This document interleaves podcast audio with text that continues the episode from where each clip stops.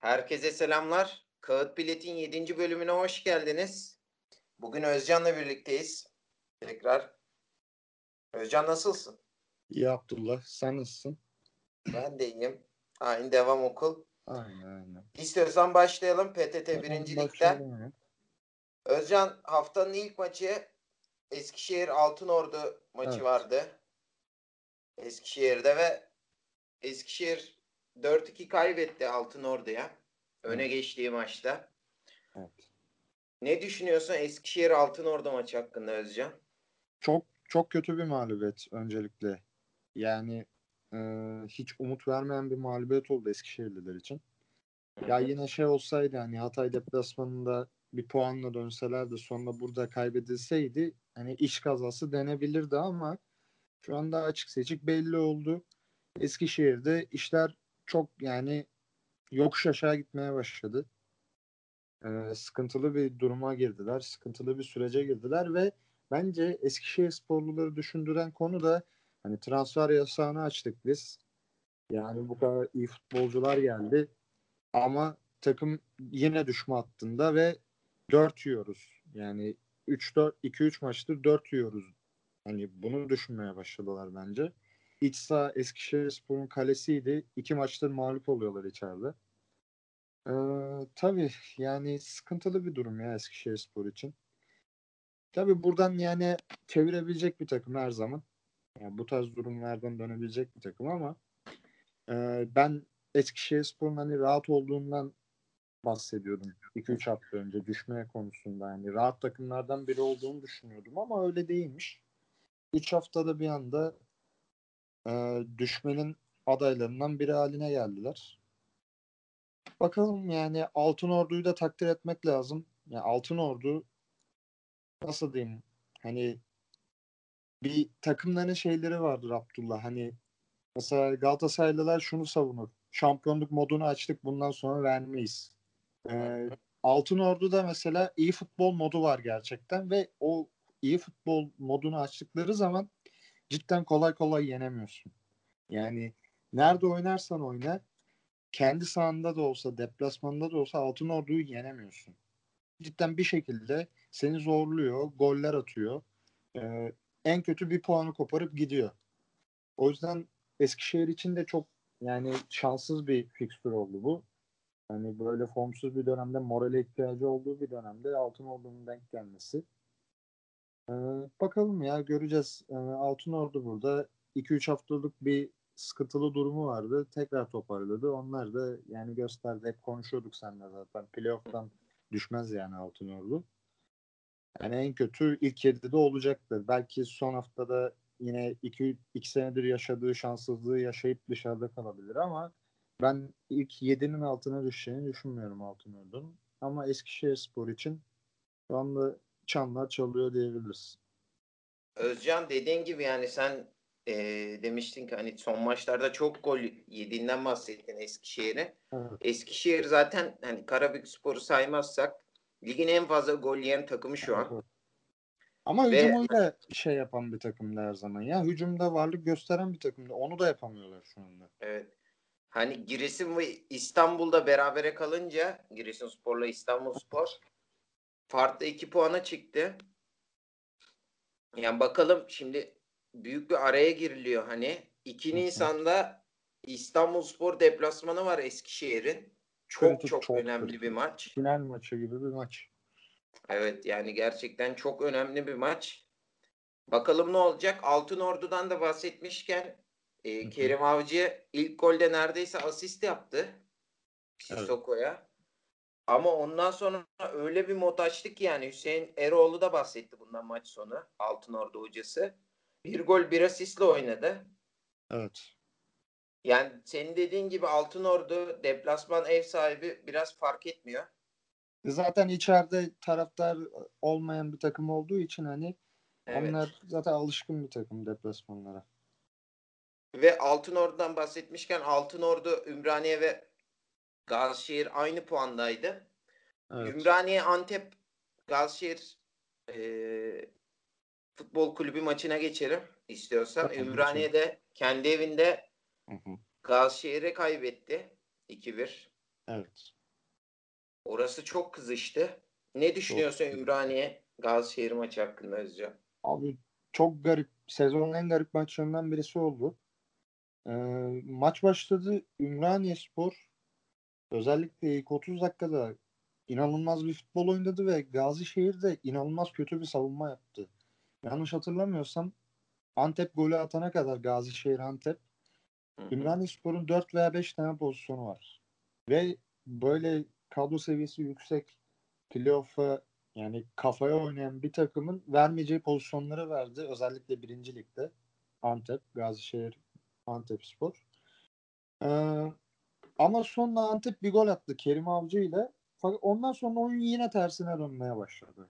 Ümraniye Spor hep seninle geçen hafta ölmüştük özellikle. Yani takım direnci olarak organizasyon olarak gerçekten başarılı bir takım olduğundan bahsediyorduk. Fakat Ümraniye Spor bu hafta çok dağınık bir takım görüntüsünü verdi. Hücumda çok iyi oynarken bir gol yediler ve e, onlar da savunmada dağıldı. Bu sefer işte maçın başında e, maçın başındaki senaryonun tam tersini yaşamaya başladık.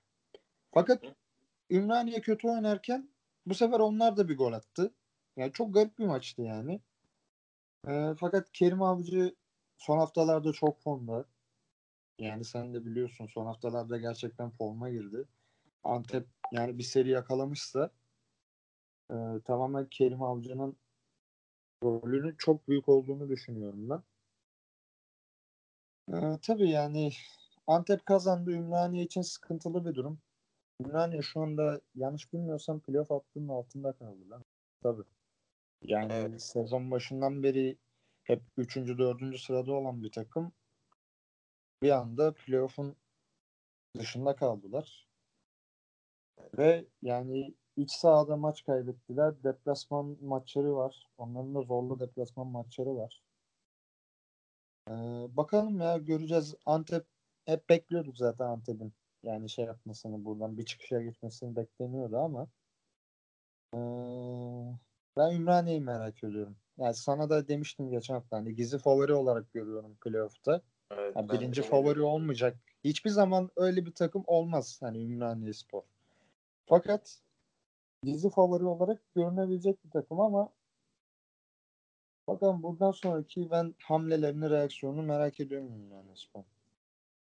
Ümraniye dediğin gibi hani merak ediliyor ve haftaya Adana Demir ile oynayacak 5 Ocak'ta. Adana deplasmanına gidiyor. Çok çok önemli bir maç. Çok önemli bir maç. Bakalım ne olacak. İstiyorsan Elazığ Adana Demir maçı hakkında da konuşayım. Ben 2-0 kaybetti. Evet. Elazığlılar hani takımdan bir reaksiyon bekliyordu. Son 2 saatte de kaldırılmış olsa da yanlış bilmiyorsam evet. 23 veya 24 tane top çaldı Elazığ Spor. Tabii kadro baştan yenilendi. Yani bir Lamin Diarra kaldı diye biliyorum Forvet'te. Başka yok. Yani hani böyle bir takımdan bahsediyoruz. Ve takım açıkçası yine reaksiyon veremiyor. Veremiyor. Evet ve hani fark da 7 puana çıktı. Çok çok fazla bir puan. Çok fazla bir puan yani ve önünde Eskişehir ve Afyon var yani.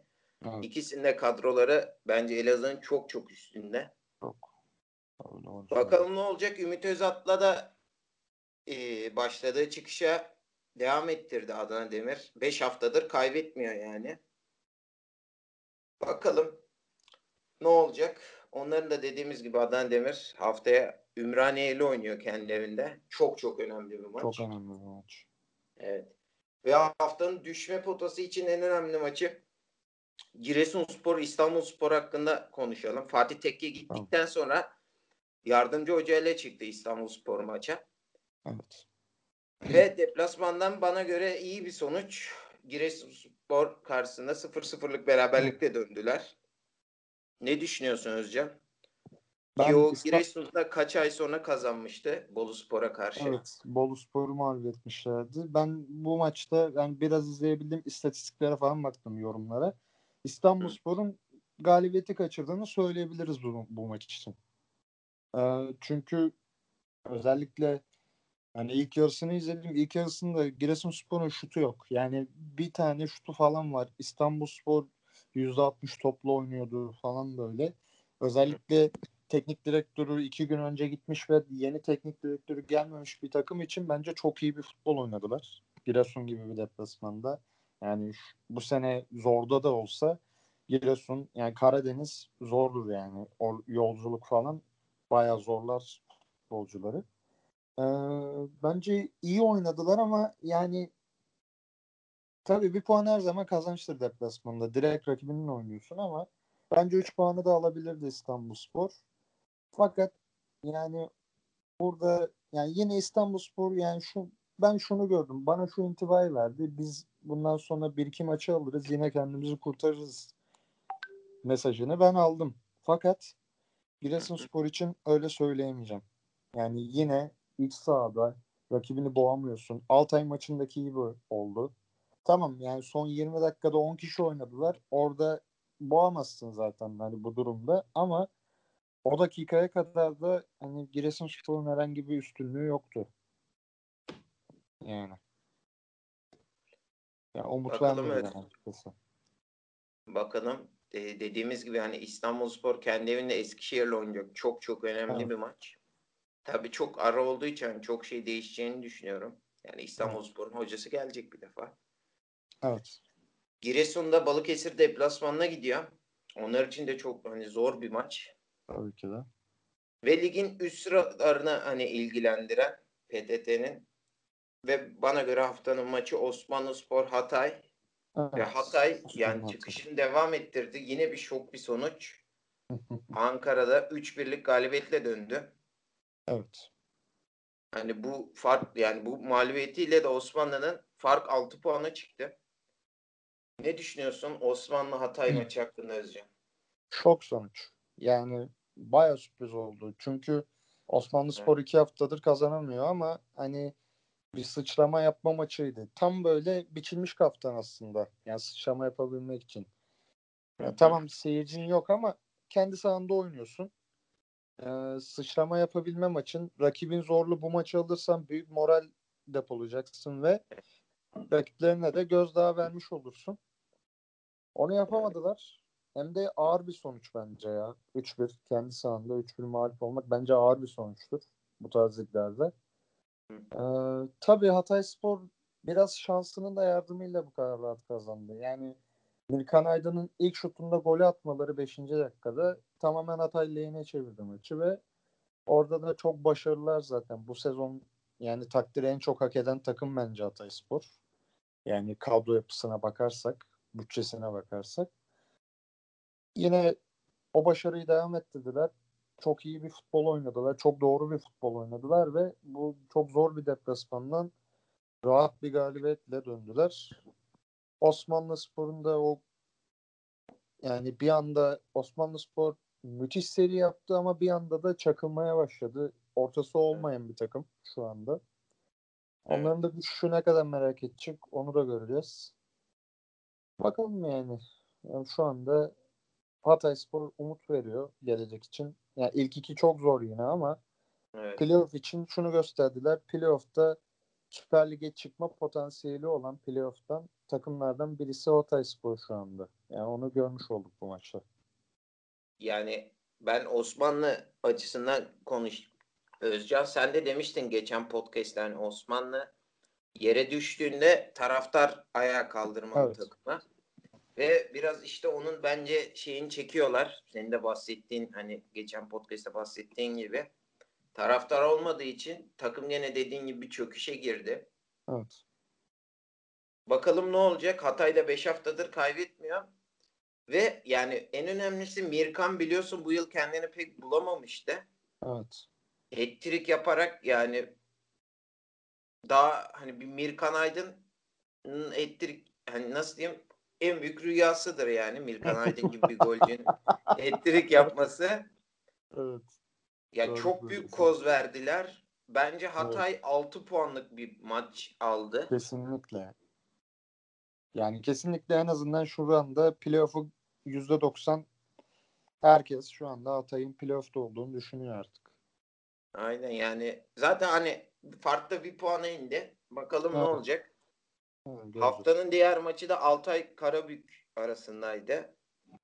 Pajao gollerini devam etti ve 4-0 kazandı Altay rahat bir biçimde. Ve haftanın yine önemli maçlarından Afyon Denizli maçı hakkında konuşalım Özcan. İlk yarıdan 3-0 3-0. ve maç 3-1 bitti.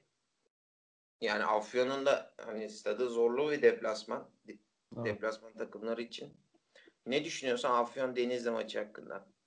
Denizli tam öncelikle yani Denizli Spor bence tam bir şampiyon futbolu oynadı bu maçta. Özellikle ilk yarıda. Yine baktığımız zaman ilk yarıda yine Afyonspor daha çok şut attı. Ev sahibi avantajıyla beraber ve yani tribünü de tamam 15 bin kişi yoktu. Full değildi ama bir 8-9 bin kişi vardı tribünlerde. Yani destek vardı arkasında büyük. Atmosfer çok güzeldi özellikle. Ee, Af Afyon'un daha çok şut atması normal ama Denizli'de e, geldiği yani rakip kaleye gittiği iki pozisyondan birini gol yaptı ilk yarıda. Yani tam bir winner futbolu oynadılar. Gittiler, pozisyona girdiler, attılar, döndüler, savundular. Orta sahada oyun soğuttular. Gittiler, gol attılar, tekrar döndüler. Ee, ilk yarıdan zaten işi bitirdiler. İlk yarı 3-0 bitince yani Denizli gibi bir rakibi Afyonspor'un yenmesi imkansız bir şey. Yani şu anki hem kadro durumuyla hem psikolojik durumuyla imkansız bir şey yani. Denizli çok rahat bir galibiyet aldı. Ya ben ama şey olduğunu düşünmüyorum. Şu anki mesela Eskişehirspor'un ve Giresunspor'un durumuna bakarsak Afyonspor'un da çok karalar bağlamaması gerektiğini düşünüyorum ama Afyonspor'un da çok sert bir fikstürü var ya. Yani inanılmaz zor bir fikstürü var. Alt zaten alt taraftaki en zor fikstür yani Afyonspor'da. Onları bir o düşündürebilir ama onun dışında yine de Afyonspor'un ben şansının yani çok düşük olduğunu düşünmüyorum ligde kalma açısından. Yani Denizli. Spor için de bu hafta Osmanlı Spor'un kaybetmesiyle bence Denizli Spor artık yolun 3'te 2'sini tamamladı diye düşünüyorum. Yani bir. Gençler Birliği deplasmanı hariç çok zor bir deplasmanı da kalmadı. Evet Bence- zor maçlarını atlattı hep Denizli. Evet. Yani o yüzden ben pek hani Denizli'nin bu saatten sonra mucize gerektiğini düşünüyorum. Süper Lig'e çıkmaması için. Bakalım. Özcan. Dediğin gibi Afyon'un çok zor bir fikstürü var. Denizli de hani kendi evinde dönüşte 3 Nisan'da Altay'la oynayacak. Bence Denizli'nin en zor maçı bu biliyor musun? Yani Altay harbiden formda iyi oynuyor. Bir de içeride bir rehavet olabilir Denizli Spor için ve Altay'da hani zaten sadece Altay değil bu tarz köklü takımlar böyle liderlere karşı iyi takımlara karşı her zaman ekstra direnç gösterip sürpriz sonuçlar alabiliyorlar. Yani bunu hep gördük liglerde. Dünyanın her yerinde görüyoruz. Evet. Bence en zor maçı Gençler Birliği ile beraber en zor maçı bence Altay maçı olacak Denizli Spor. Bakalım orada da yani Altay'ın belki de sezonu orada çizilecek. Evet, Devamı. doğru söylüyorsun. Adana Spor da kendi evinde Gençler Birliği'ne kaybetti. 1-0. Tabi Evet, Osmanlı da yenilince fark 6 puana çıktı. Evet. Gençler Birliği kazandı. Zaten tatsız tutsuz bir maç olacağı belliydi. Adana Spor'un bu seneki durumunu biliyoruz hepimiz. Ne Evet, gol atıyorlar ne gol yiyorlar. Çok zevksiz ya. Hani tempo anlamında hiçbir şey yok maçlarında. Kendi sahalarında özellikle çok kötüler. Kendi sahalarında bu kadar hani hücumdan uzak olan bir takım daha önce izlememiştim. Yani ikinci ligde izlemiştim. Kısıtlı kadrolarıyla bunu yapan takımlar vardı ama sonuçta Adana Spor da koskoca Adana şehrinin takımı ya. Yani birinci ligde oynuyorsun sen. Bu kadar hücumdan uzak bir kadroyu nasıl kurmuşlar gerçekten merak ediyorum. Gençler Birliği de haftalardır yani Gençler Birliği seri yakaladı ama o ilk başladığı futbolunu oynamıyor. Yani sezonun ikinci yarısından beri hiçbir zaman oynamadı o futbolu ama en azından kazanıyorlar şu anda. Bu hafta da 1-0 kazandılar. Onlar da bence yani Denizli gibi ama tabii Denizli'den şansı daha az. Çünkü fikstürü daha zorlu ve oynadıkları futbol daha az keyif veriyor. Yani daha az ümit veriyor ama bence onlar da favori olarak gözüküyor direkt çıkmak için. Haftanın diğer maçında da Bolu Balıkesir'i mağlup etti kendi evinde 1-0. Evet. Özcan istiyorsan ikincilik kırmızı gruba geçelim. Tamam, İkincilik geçelim. kırmızı grupta çok büyük bir maç vardı. Zaten cumartesi günü olan tek maçtı. Karagümrük Karagümrük Manisa Manisa. Büyükşehir Belediye. Yani Evet. tabiri caizse yandı Yandı. ve Manisa Büyükşehir Belediye 2-0 kazandı deplasmanda. Karagümrük'e karşı. Ne düşünüyorsun? Menemen de kazandı. İkincilik kırmızı grup hakkında. Abi Menemen kazandı. Manisa'da Karagümrük yenecek. Hani Karagümrük yanıyor diyor şarkı var ya. Ya Karagümrük yanıyor şu anda. Hani bence direkt çıkma şansları bitti artık. Yani Hı hı. Menemen saçmala, saçmalasa bile Tuzla var önlerinde. Yani iki hafta önce Karagümrük'ün çok büyük bir şansı vardı direkt çıkmak için. Evet. Ama bu mağlubiyetle bence artık kapattılar. Playoff'a odaklanacaklarını düşünüyorum. Yani ligin boyu da çok kısaldı. 7 hafta kaldı. evet. Menemen'in fikstürüne de baktığım zaman yine Urfa maçları falan var ama Menemen'in şansı şu. Menemen Urfa ve Manisa ile oynayacak. Yanlış hatırlamıyorsam son iki haftada. Bu iki takım da o zamana kadar zaten playoff'u garantilemiş olacak. Yani playoff'a odaklanmış olacaklar. Hı hı. Bence Menemen'in en büyük şansı bu. Yani fikstürü kağıt üstünde zor gözüküyor ama o kadar da çok zorlu bir fikstürü yok Menemen'in. Yani buradan 7 maçta yani 6 galibiyet bir beraberlik çık- çıkarsa mesela ben hiç şaşırmam Menemen. Manisa ile 3 hafta sonra oynuyorlarmış Özcan Ha, da ben de öyle hafta- düşünüyorum. Ya son iki pardon şey Evet. Bandırma ile oynayacaklar. Ya Bandırma da o Evet. zamana kadar küme kümede kalmayı garantilerse yani o da kolay bir maç olur. Evet. Yani görünümden kolay bir maç olur. Yani bence görünümden kolay bir fikstürü var Menemen'in. Yani geçen hafta da bahsetmiştik. Menemen daha winner bir futbol oynamaya başladı. Daha sonuca odaklı. Ee, tabii bu son dakika golleriyle kaçan şampiyonlukları çok Menemen'in 2-3 senedir. Ondan canı çok yanan bir takım. Şu anda Evet. ligde bence yani profesyonel liglerde canı en çok yanan takım. Hani son dakika gollerinden. Son 2-3 seneye bakarsak. Onlar da tabii haklı olarak o tarzda bir futbol oynuyorlar. Yani şu anda göründüğü gibi yani Menemen burada büyük favori. Tuzla taraftar desteği az bir takım. Yani bu üstte ikincilikle üstte oynama konusunda da tecrübesi Menemen'den çok çok daha az olan bir takım. Yani Menemen buradaki en tecrübeli takım. Yani Şanlıurfa ile beraber üstte oynama konusunda. Bence burada Menemen çok çok çok çok önde ya. Yani öyle gözüküyor. Yani puan olarak da gelecek açısından düşünürsek de. Yani ben Özcan taraftar konusunda da değineyim. Ya biliyorsun Menemen büyük bir ilçe. Evet.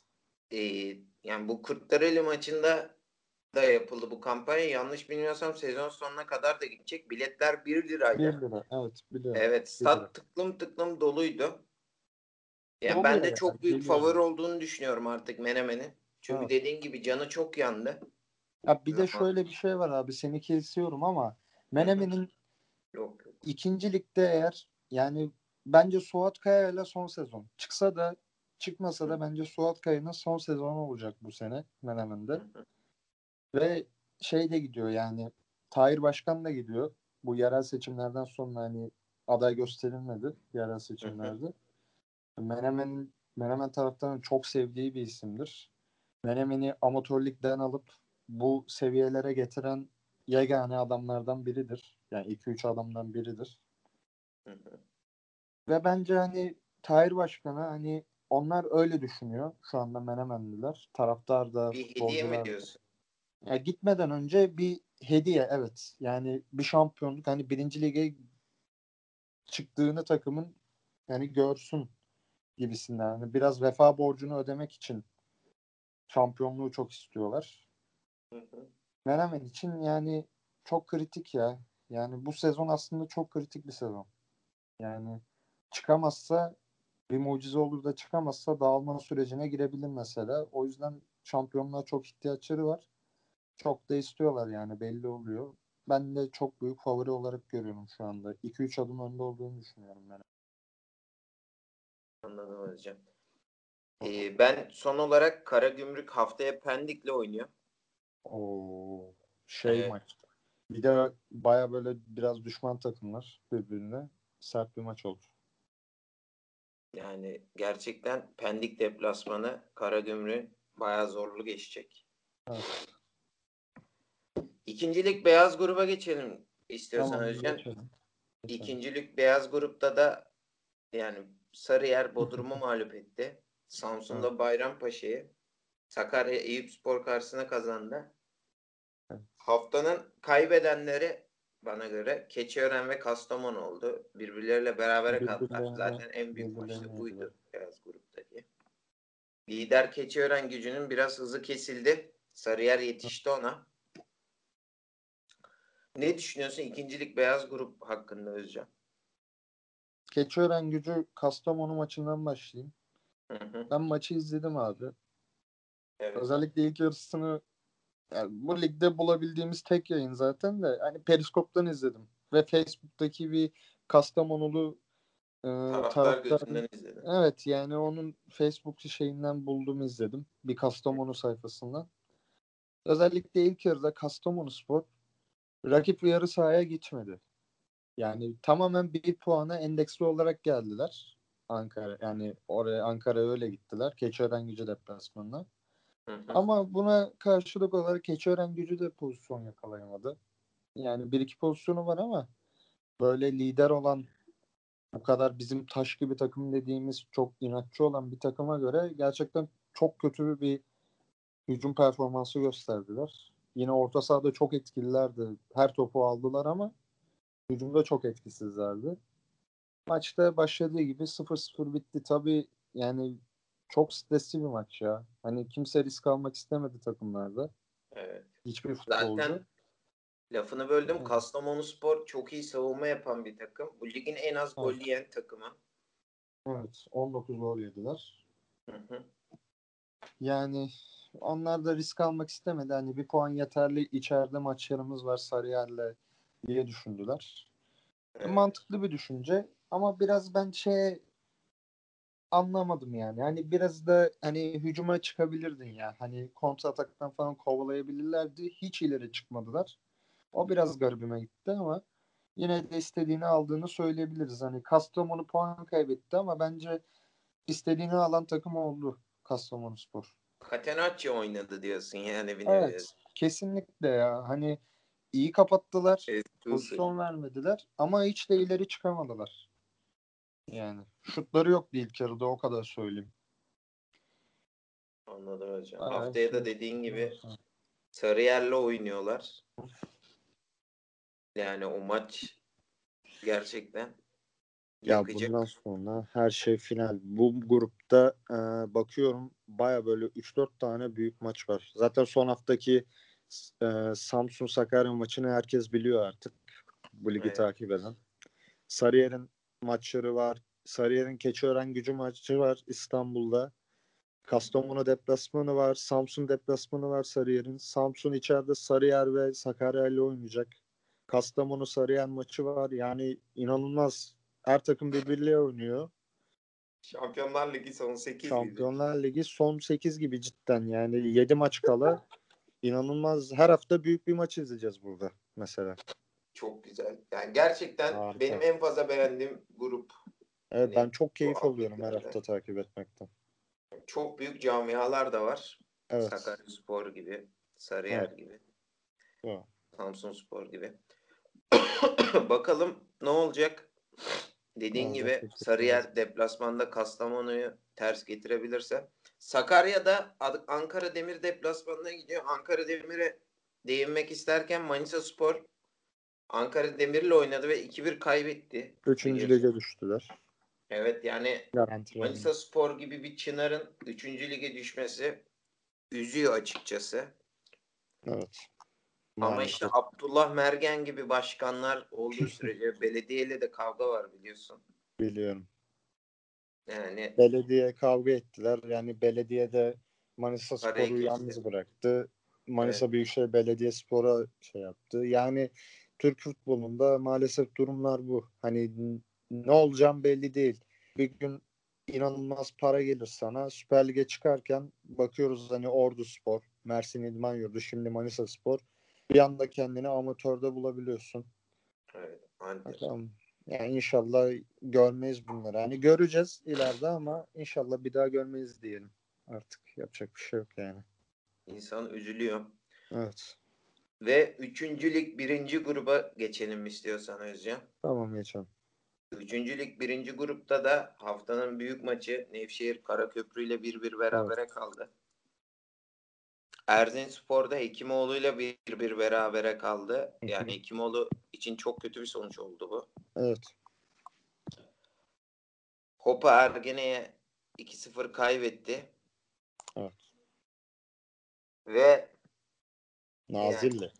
Nazilli Erbaa'ya karşı Erbaa Spor'a 3-1 3-1. galip geldi.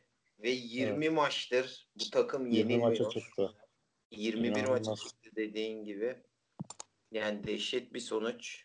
İnanılmaz. Yani cidden inanılmaz. Yani böyle bir ben böyle bir seriyi 3. ligde işte iki sezon önce Altay 3. ligde yani birinci gruptayken görmüştüm ama o da bu kadar değildi. 17 maçta bitmişti yanlış hatırlamıyorsam.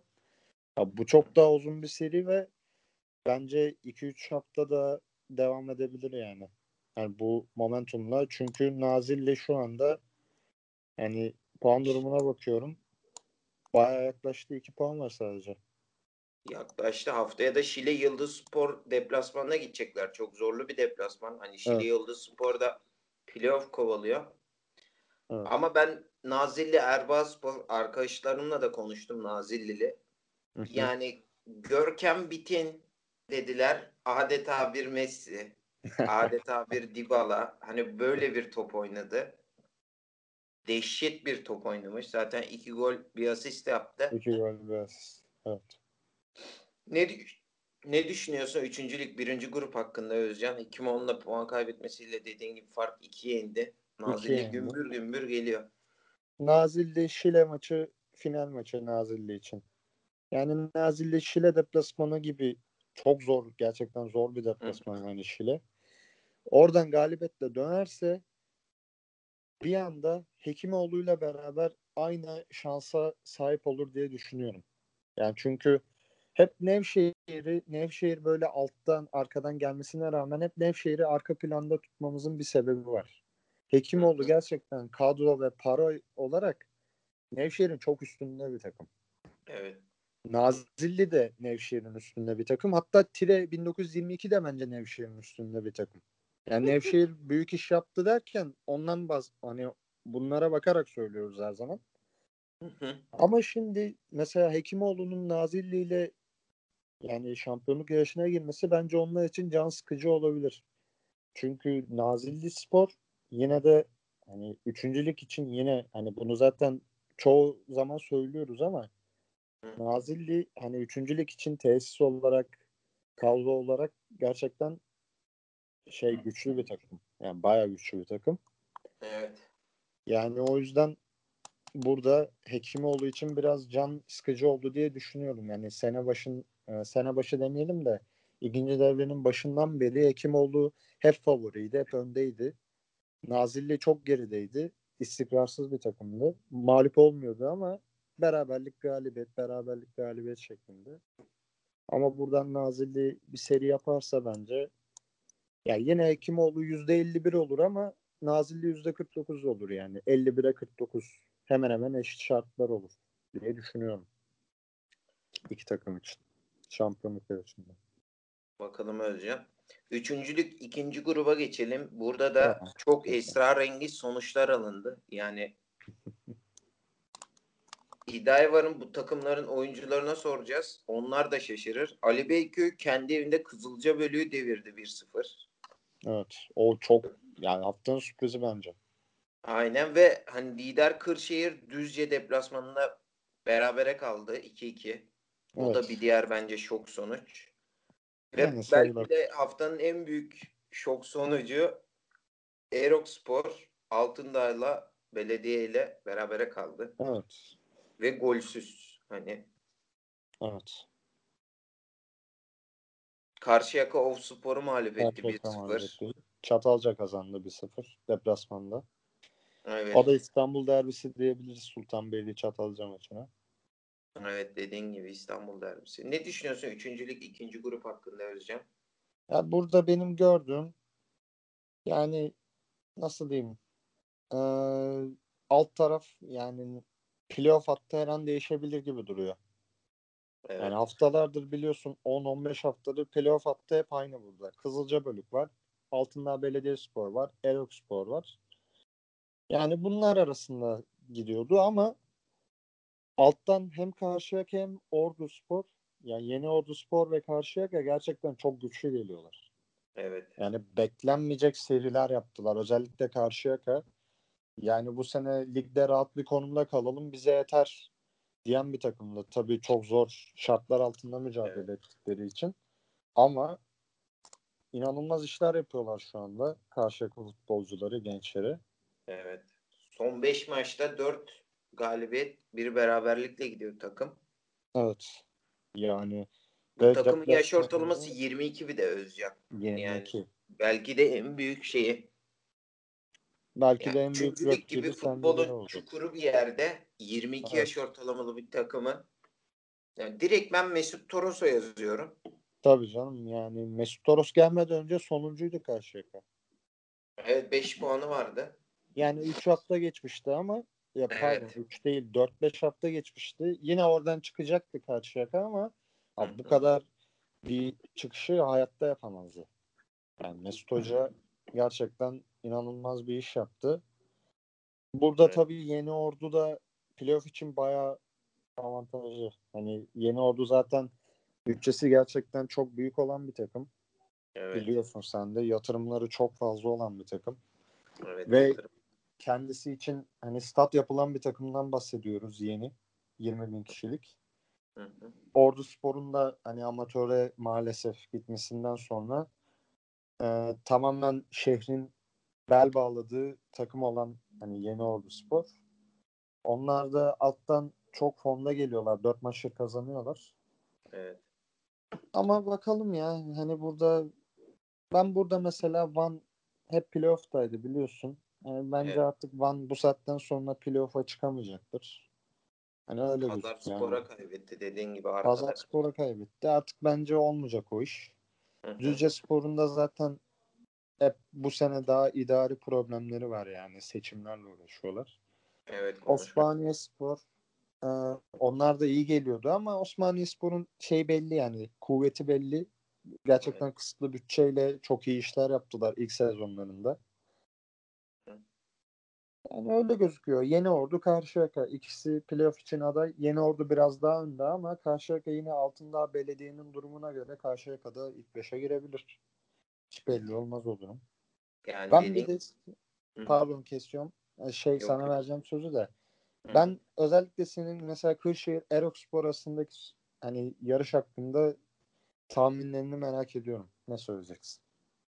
Valla Kırşehir Erok yani Esenler Erok sen hep bahsediyordun. Üçüncü ligin çok üstünde bir tesisleşme ve parasal güce sahip bir takımdı. Evet. Yani Kırşehir bir şekilde götürüyor. Bu hafta da hani şansla da olsa berabere kaldı. Haftada Esenler de berabere kaldı. Altında karşısında. Ben evet. açıkçası Esenler'i burada favori görüyorum. 3 puan gerisinde olmasına rağmen Kırşehir'in evet. Daha ya, geniş bir kadrosuyla evet. sezon sonuna doğru daha da açılacağını düşünüyorum. Tamam 7 hafta kaldı ama evet. Ben daha Hı. önde görüyorum Esenler Erol. Ben iki şey hakkında bahsedeceğim Özcan.